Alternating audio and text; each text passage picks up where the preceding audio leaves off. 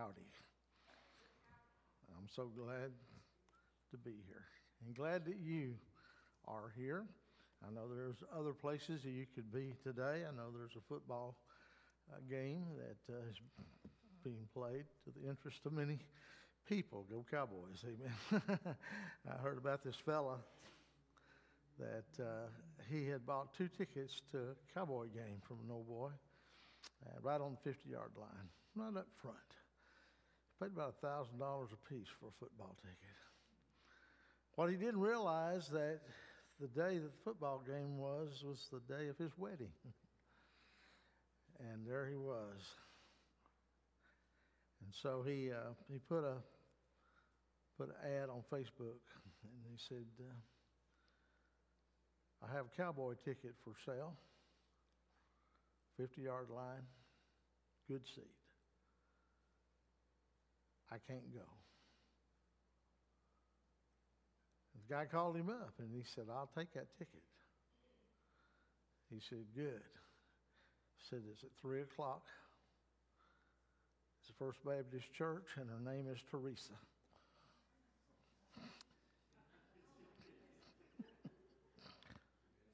take my place. Y'all got that, didn't you? If you didn't, I'll explain it to you. So today we're going to talk about the beginning of sorrows. So we have kind of traffic through uh, the book of Mark and a little bit out of each chapter. There's so much, so, so much uh, that I don't get to preach out of this book for time's sake. And uh, I've kind of made a series out of this, I guess. I've called it Messages of Mark. And so we find today's message is found in Mark 13. The first 13 verses in your hearing will be read. In chapter 13, it says, And he went out of the temple. One of the disciples saith unto him, Master, see what manner of stones and what building are here. And Jesus answering unto him, Seest thou that these great buildings, there shall not be left one stone above another that shall not be thrown down. Now, we know that that took place in the uh, in AD 70 when Titus came and he destroyed uh, uh, Jerusalem. It took him a little while to do it. He starved the people, cut them off from their supply lines, and it was a very horrible, horrible deal. I did some reading uh, on that this week, and uh, it was just uh, just a terrible thing that, that he did. And uh, and it says, as he sat up on the Mount of Olives over against the temple, Peter and James and John and Andrew asked him privately, Tell us when these things be, and what shall the sign be when these things shall be fulfilled? And Jesus answering them began to say, Take heed lest any man deceive you. Many shall come in my name, saying, I am Christ, and shall deceive many. And when you shall hear of wars and rumors of war, be not troubled, for such things must needs be, and the end shall not be. For nation shall rise against nation, kingdom against kingdom, and there shall be earthquakes in divers places, and there shall be famines and troubles. These are the beginning of sorrows. But take heed to yourselves, for they shall deliver you up to councils in the synagogues be ye, ye shall be beaten, and ye shall be brought before rulers and kings for my sake, for a testimony against them. And the gospel must first be published in all nations. And when they shall lead you and deliver you up, take no thought beforehand what ye shall speak, neither do ye premeditate. But whatsoever shall be given you, in that hour that speak ye, for it is not ye that speak, but the Holy Ghost. Now thy brother shall betray the brother to death, and the father, the son, and children shall rise up against their parents and shall cause them to be put to death. And ye shall be hated of all men for my name's sake, but he that shall endure unto the end, the same shall be saved. There's nothing that excites the believer like the promise of the rapture. The fact that Jesus said, I will come again. And I believe that he mean, meant what he said and that he will fulfill that promise. Uh, the men, uh, the angels stood there when Jesus ascended up, and the, the uh, disciples stood there gawking up at the sky, and they uh, said, O men of Galilee, why stand you gazing up into heaven? For the same Jesus that you saw come, go up into the clouds shall come in like manner. And so it's exciting to know that the Lord didn't leave us here without a promise of, of His uh, return. We know that there are, when it comes to uh, the rapture, we know that there are three positions.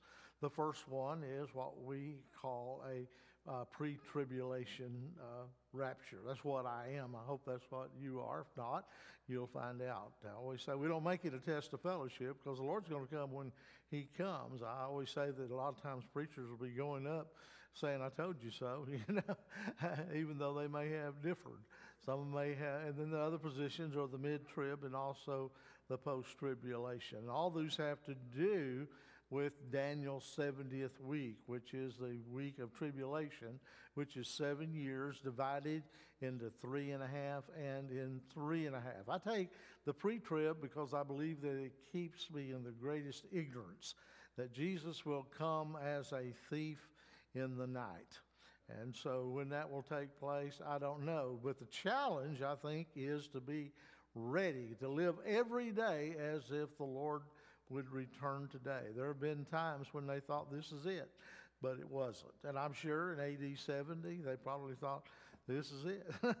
this is it. Well, it was a prefigure and a picture of that which is going to come upon the face of the earth when there will be terror and tribulation and horror like the world has never known. The first three, first three and a half years will be the time that the Antichrist will come. He will make a, a pact with the Jews. He will allow them to be offering their sacrifices uh, up, uh, at the temple. And then in the middle of the week, he will break that agreement, that covenant with them, and he will declare that he is Christ himself because he is Antichrist. And then uh, we find that, that th- the, then it's all going to break loose. Judgment will be poured out upon the Jewish nation. It'll be a time of Jacob's trouble. There will be horrible things that will happen. We preached through the book of Revelation several years ago, uh, and uh, we talked about those woes and things that would happen uh, during that particular time. And uh, but uh, at the end, Christ will come again. Now, the first time he is going to come for his saints, and then uh, he is going to come with the saints. I believe the first time he will come and we will be caught away. We will, will be snatched out. He will come with a shout, the voice of an archangel, and the trump of God. You can read about that in 1 Thessalonians chapter 4, uh, 16 through 18. And so the dead in Christ will rise. Those that are alive and remain will be caught up together in the clouds. So shall we ever be with the Lord. And he said, Comfort one another with those words. And that's uh, a great comfort that we have. That's why we get excited, right? When we talk about Jesus coming. And the fact that he's going to come personally. Jesus is a personal Savior, amen. He died on the cross for me. If y'all had never been born, I believe Jesus still would have went to the cross and he would have died for me. He's a personal Savior. And the day that I got down on my knees on a red and yellow checkered floor and asked Him to save my soul, He didn't send a bunch of angels to do it. Uh, you know, He didn't send a committee to do it. Uh, he could have sent anybody to do it, I guess, but He was a personal Savior and He came and He saved me myself, Himself. And then when the Lord comes again, He is going to come Himself. The Lord Himself shall descend from heaven. And so, what a great day that is. I wouldn't mind just stopping preaching right here. Y'all probably say amen to that. But we're going to continue on. We find in verse 8 of our text, Matthew 13, uh, Mark 13 and 8, he says here, For nation shall rise against nation, kingdom against kingdom, and there shall be earthquakes in divers places, and there shall be famines and other troubles, and these are the beginning of sorrows. That's why we know it's not AD 70, because those things did not exist before Jerusalem was destroyed in AD 70. There are people, theologians, that believe that that was the that was this time right here when, uh, when Jerusalem went down. But we do not, I do not uh, take that position. And so here Jesus gives uh, a couple of admonitions to his disciples as he reveals the future to them. First of all, number one, uh, don't be deceived. Don't be deceived, he said.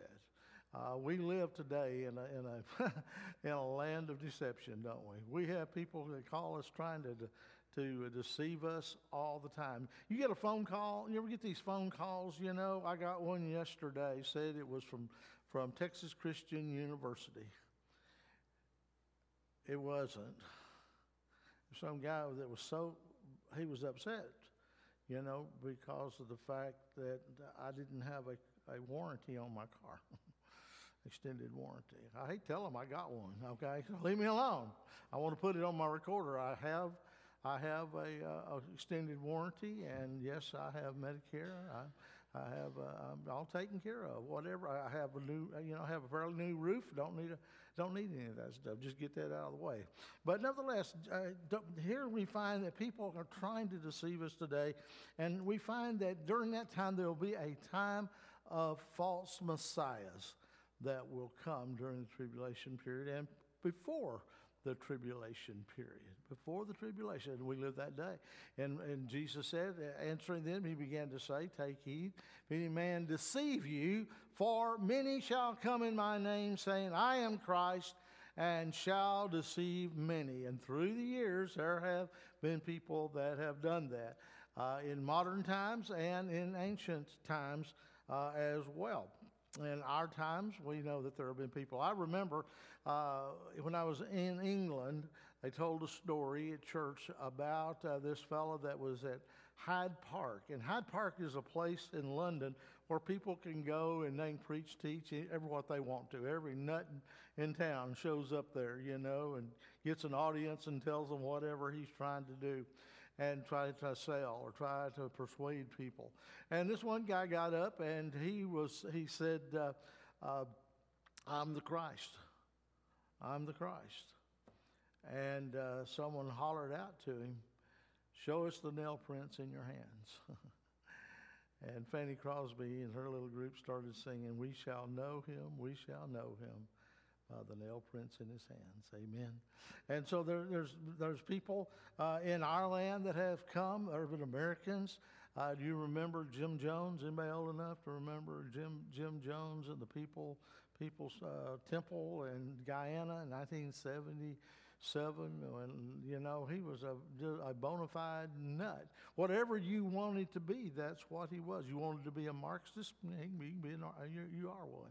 You know, and you want to uh, be a Christian, okay, we got some of that too. He was a very brilliant man, but he was crazy, and uh, nevertheless, remember all those people died drinking that that uh, poison Kool Aid. And, uh, and it goes on. I, remember when I was in seminary in 75, I believe uh, it was, there was a group of people that went to a town over in western Arkansas called Grannis, Arkansas. Uh, there's about 25 of them that, that uh, held up in a, uh, in a house there in Grannis. They did that for about like 10 months. They quit their jobs. They let their houses, you know, go back and because they knew that uh, they had been uh, convinced by this old boy that Jesus was going to come. And finally, the authorities had to go in and, and take those people out. How, how sad, you know. Uh, and then there was, remember the Hale-Bopp Comet uh, folks? those, those were the, uh, the folks, you know, in the Heaven's Gate movement in 1997. Remember, that was a big deal uh, fellow by the name of Marshall uh, Applewhite. Uh, and there was a, a lady named um, Bonnie Nettles, I believe was her, her name. And, and she uh, was, uh, you know, they were in cahoots, you know, uh, to, uh, to deceive people. And so uh, people were gullible enough to, to, to believe that, that, that, that thing. And so, you know, uh, there's been the, I don't know who promoted the Y2K movement. I still have my Y2K sermon but, you know, everybody was sold that computers were going to crash, airplanes were going to fall out of the sky. It was certainly going to be Armageddon uh, right here. and that, uh, that didn't happen. And so, nevertheless, we understand that these uh, things were going to happen back then. We see those things happening today. We can take heed. We ought to take heed. There are new cults that are being developed every day, folks. And there are cultists that come, and they also always have a different volume, an extra volume, according to uh, the Bible. And so uh, beware when someone says, Well, the Bible is good, but I got something extra here. That's you know, that's a good sign that that person is a cult. And so be mindful of that as we go through these days.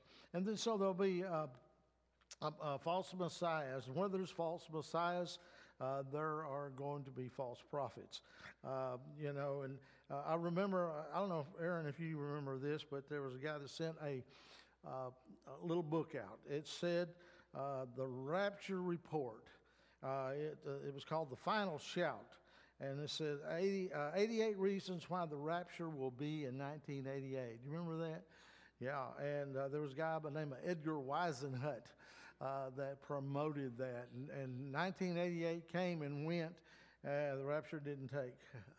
and then there was the second volume was the final shout, the rapture report for 1989 and uh, 89 passed, and that didn't take place either. And then he came up with the third one 23 reasons why the pre tribulation rapture looks like it will occur in Rosh Hashanah 1993. I hadn't heard from Edgar lately. I, I hope he hasn't had to go and stand before the Lord. Maybe he has. But these are false prophets and beware of these people. Just because they have something new. Listen, there is nothing new under the sun. Just because they got something that's new and it sounds exciting like you never heard before, you check it out with the Word of God. If it doesn't check out with the Word of God, then you know you just take it and throw it like a used piece of bubble gum out the door. And then multiple wars. The Lord said, verses 7 and the first part of verse 8 that there will be wars. He said, When you shall hear of wars and rumors of wars, you shall not be troubled, for such things must needs be. But the end is yet not come, for nation shall rise against nation, kingdom against kingdom. And so today, uh, there's always been wars. There's always been sword rattling, as we call it, rumors of war. We have that uh, today, even, don't we? Uh, there will be an escalation of war. There will be threats of wars. I, uh, someone asked the question uh, several years ago how many wars are there today? Well, I asked that question when I was preparing this the other day. And I did what everybody else would do I Googled it. and uh, the best answer I got there are like 40 wars that are going on right now. And no telling how much saber rattling that is going on as well. There will always be war upon this, this nation. And so he said, don't get, uh, don't get upset with that. There are earthquakes. There's more earthquakes now than there's ever been before. Uh, good friend of mine, I went to seminary with him. He pastored the first church that I pastored. I turned his name in, said, You need to pastor this church because I can't. And so he went up and he pastored the church for 30 years and he died. But he was a meteorologist. His name was Tom McElmurray, and he had a whole series of lessons that he did up on the uh, on second coming of the Lord. One year, he believed that there was this particular comet that the Lord was going to uh, come during that that comet, you know, and. One of our seminary professors told him, said, "Don't make predictions like that, or you you kill your credibility. You kill your credibility when it don't happen." Just like Mr. Whisenant. And so he had to refine that, you know. But you know, but he he, he was a very brilliant guy. He really was, and uh, we were good friends. And and uh, but he one of the the basis of living in end times was the increase. He actually charted the number of earthquakes that had taken place since 19 whatever. Yeah, no. Uh, we, we did his tapes here uh, at the church, and there was, we gleaned a lot of good stuff out of that. And uh, it certainly made us aware of the fact that one of the days the Lord is going to come again. But when the earthquakes and the famines and the troubles uh, come, he says, this is what? The beginning of sorrows. And so he said, don't, don't be, uh, don't be disturbed. Don't be deceived. Don't be deceived in believing these things when you see all this stuff. And a lot of people today are out there. I hear preachers that they're trying to follow what's going on all uh, all the nations. You know, that oh, this nation did this, and and you know, I, I think Adrian. I when I was in Israel, I, I was standing next to Adrian Rogers, and he, he told his group this. He said, "Folks, if you want to know about the signs of the time, just keep your eyes on Israel." He said, "That's the key right there, and don't worry about what's going on in the rest of the world." And so, don't be deceived. Number two, he said, "Don't be discouraged." Uh, verses 9 through 13. Uh, as he writes here to them, he gives them words uh, that uh, would help them not to be discouraged. He said, But take heed to yourselves, for they shall neither, uh, the, for shall they shall deliver you up to councils uh, and to the synagogues, and you shall be beaten, and you shall be brought before rulers, wow, and kings for my sake for a testimony against them, and the gospel must first be preached among all nations. Well, don't be discouraged. You're, you're going to suffer persecution. And Jesus told them that when he began, didn't he? He said, You're going to take up a cross. Are you willing to take up a cross? Deny yourself, take up a cross, and follow me. A cross is a emblem of death. And all of those disciples, except for John, died violent physical deaths for the cause of Christ. John was exiled to the Isle of Patmos, of course, we know. And so we, uh, we should not be surprised when someone uh, says, We don't like you Christians. And I hate to tell you this, but we're going to see an increase of that, folks, as we as we go on uh, today. We, we see a movement to snuff out uh, Christianity, to, to remove uh, Christmas and to remove uh, uh, the celebration of the resurrection of Jesus. We see that happening today, changing the names, you know. And we preach violently here keep Christ in Christmas. In spite of all the other traditions and stuff that they try to invoke upon us, let them let people know that Jesus Christ is the Son of God who came into the world to be the Savior of the world. And it started right there in Bethlehem, didn't it? Physically, physically. Jesus always existed, but physically, he, that's where he came. And so he said, Don't be discouraged with increasing opposition. They are going to oppose you. In verses 9 through 11. And then don't be discouraged with personal, personal, about yourself. Don't think it's just going to happen to other people. You know, we've always felt somewhat safe from persecution here in the United States. We felt that we have the freedom. Well, folks, let me tell you something that can be taken away. And there's those that would like to take it away. There'll always be those. When Hitler took over Germany, what did he do? He not only took charge of the Jews, but also the Christians. Millions of Christians that died as well. A lot of people don't know that, but yeah, they did. And so he said here in, in verses 12 and 13 to use them as opportunities to witness. When they, when they get, you know, when you get uh, brought, you know, and you, you're captured, get to use it as an opportunity to tell them what Jesus has done, tell them what Jesus did for you, and be bold enough to tell them He can do it for you too, which He can, which He can, and use those. And Acts, the book of Acts, records a lot of instances where that happened to different people. You know, uh, Peter and John, and, and uh, in chapter four and chapter verse uh, chapter five, uh, seven, Stephen uh, was was you know brought before him and, and, stoned. The Apostle Paul was time and time again. Uh, you know, he found himself in the Philippian jail and in chapter 16. So, you know, there's all kinds of conflict that we as individual Christians will go through if we're bold enough to stand up and say, I belong to Jesus. I'm a card carrying Christian. And I'm not ashamed of Jesus. That's what Paul told, encouraged us in Romans 1. He said, Be not ashamed of the gospel of Christ. For it's the power of God unto salvation to everyone that believeth, to the Jew first, and also to the Greek. I'm glad he added that because that's who we are. I'm not Jewish, but I am a Gentile. Amen. And Jesus died for me just as much as he died for them. And I can be saved, and I can be forgiven, and I can have eternal life, and I can have a new life in Christ Jesus. The Bible says, Therefore, if any man be in Christ, he's a new creature. Old things are passed away. Behold, all things are become new, and it's all in Christ Jesus the Lord but you'll have to suffer. And the history of Christianity is written in blood. It's written in blood, but it makes us stronger. When the disciples were persecuted, they counted it themselves an honor to be counted worthy to suffer for the Lord. And so, you know, then he goes on, he talked about the gospel being preached to all nations. I don't think the gospel going to all nations is a condition for the Lord coming.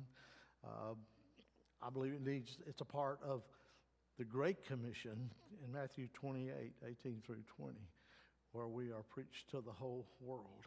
And that is the whole age. To the end of the age, that's the end. When, when the end of the age comes, then the Lord will come. When tribulation comes, before that, he will make his appearance in the air and we will go and be with him. Verse 11, he says, Witness when you're on trial, like the many martyrs that have done through the years. You'll be brought before, before, and that's happening today. I mean, folks, there are people that are brought to trial because they stood for the Lord. Are you willing to do that? Am I willing to do that? You know, in early days during Rome, they would have to go and offer incense and say, Caesar is Lord. Christians would not do that, and therefore they were, they were persecuted and killed. I heard about one that was put in oil and set afire in Nero's court.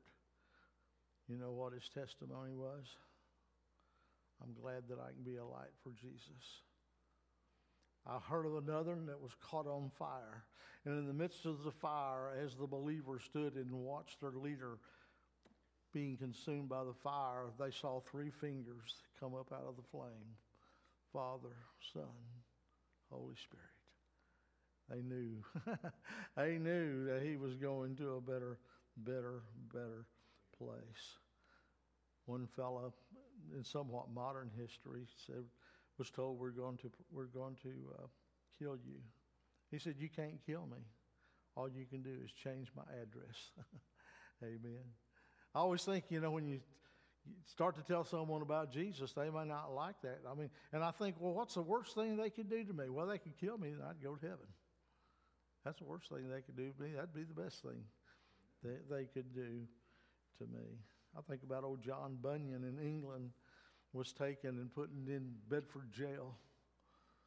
They brought his little girl in and let him visit with her for a little while. And when she left, they said, John Bunyan, if you'll deny Christ and stop preaching, said, we'll let you out and you can go and be with your daughter. Old John Bunyan, Bunyan stood straight as an arrow, his hair black as a raven's back, and he said, Sirs, if you let me out of this jail today, I'll be preaching in Bedford Square tomorrow. He stayed in jail. And so Jesus said, Hey, I'm giving you fair warning. It is going to come, it'll be a personal thing. Verse 13, he talks about the cause of this persecution. Why would they do that to us? He said, For my sake. People hate Jesus. And what did Jesus say? They hated me. Don't you expect to get better treatment than I got? They hate the servant is because they first hated the master. And they hated him even in spite of the fact that he was willing to give them forgiveness of sins before God and write their name in heaven's book. But they hated him. And he said, You're not going to get any better treatment than I am. I heard about uh, years ago, read about when the communists went into Czechoslovakia and they went into churches and they beheaded the people. And this one story was about uh, this soldier that went up to this little girl, precious little girl, and he handed her a, a picture that looked like Jesus. And he said, If you'll take this picture and if you'll throw it on the ground and stomp it with your foot, I won't take your head off. And he handed her the picture. And she looked at the picture and she looked up to heaven. She said, Jesus, one day you died for me. Today I will die for you. And she did. And so Jesus said, Don't, don't, don't be surprised. Don't be surprised. The challenge for not being discouraged don't be deceived. But are you and I willing to follow Jesus all the way? All the way. All the way. Are you willing? Are you willing to go to the cross for salvation? You can't go to the church for salvation. You can't go to the waters of baptism for salvation. You have to go to the cross. In repentance and in faith, trusting in the shed blood of Jesus. That can wash away your sin. That's where the atonement was made. And there is where you can be justified before God. And then following to the waters of baptism. We're baptized not to become a child of God, but because we are a child of God. Jesus was baptized not to become the Son of God. He already was the Son of God. But to tell everybody that He was the Son of God. And we are baptized to let everyone know that we're not ashamed of this Jesus that died for us on a cross, was buried in a borrowed tomb, and rose again the third day, and lives today to live in our hearts and receive our worship, which we worship and serve Him till He calls us home. I'm a card carrying Christian. I'm not ashamed of it. And go to the church for discipleship and for service. We have to be discipled. That's why we have classes. Never forget the Great Commission has three parts to it make disciples, baptize them, and then to teach. Why do we have classes? Why don't we have Sunday school classes or lifeline classes, we call them now? Why don't we gather together on Wednesday night and study the Bible to disciple us, to get education, and also to get inspiration?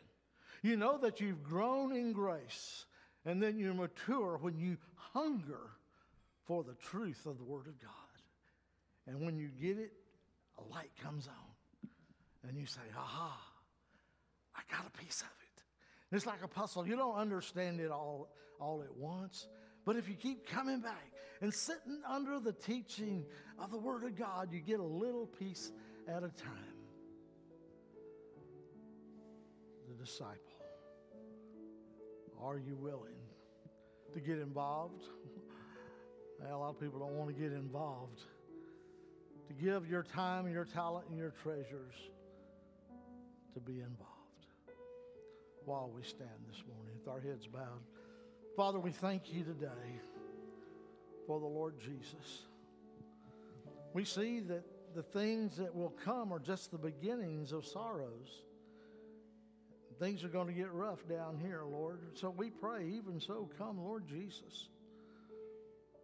But help us, Lord, today that we might be what you would want us to be, and that we might bear an effective witness and a genuine testimony, and that you would give us opportunity to tell others what Jesus did, what he did for us, what he can do for them, and that we will have the boldness, that we will have the boldness to tell, and that souls would be saved, and that you would be glorified. In Jesus' name, amen. How about it today? Altar is open.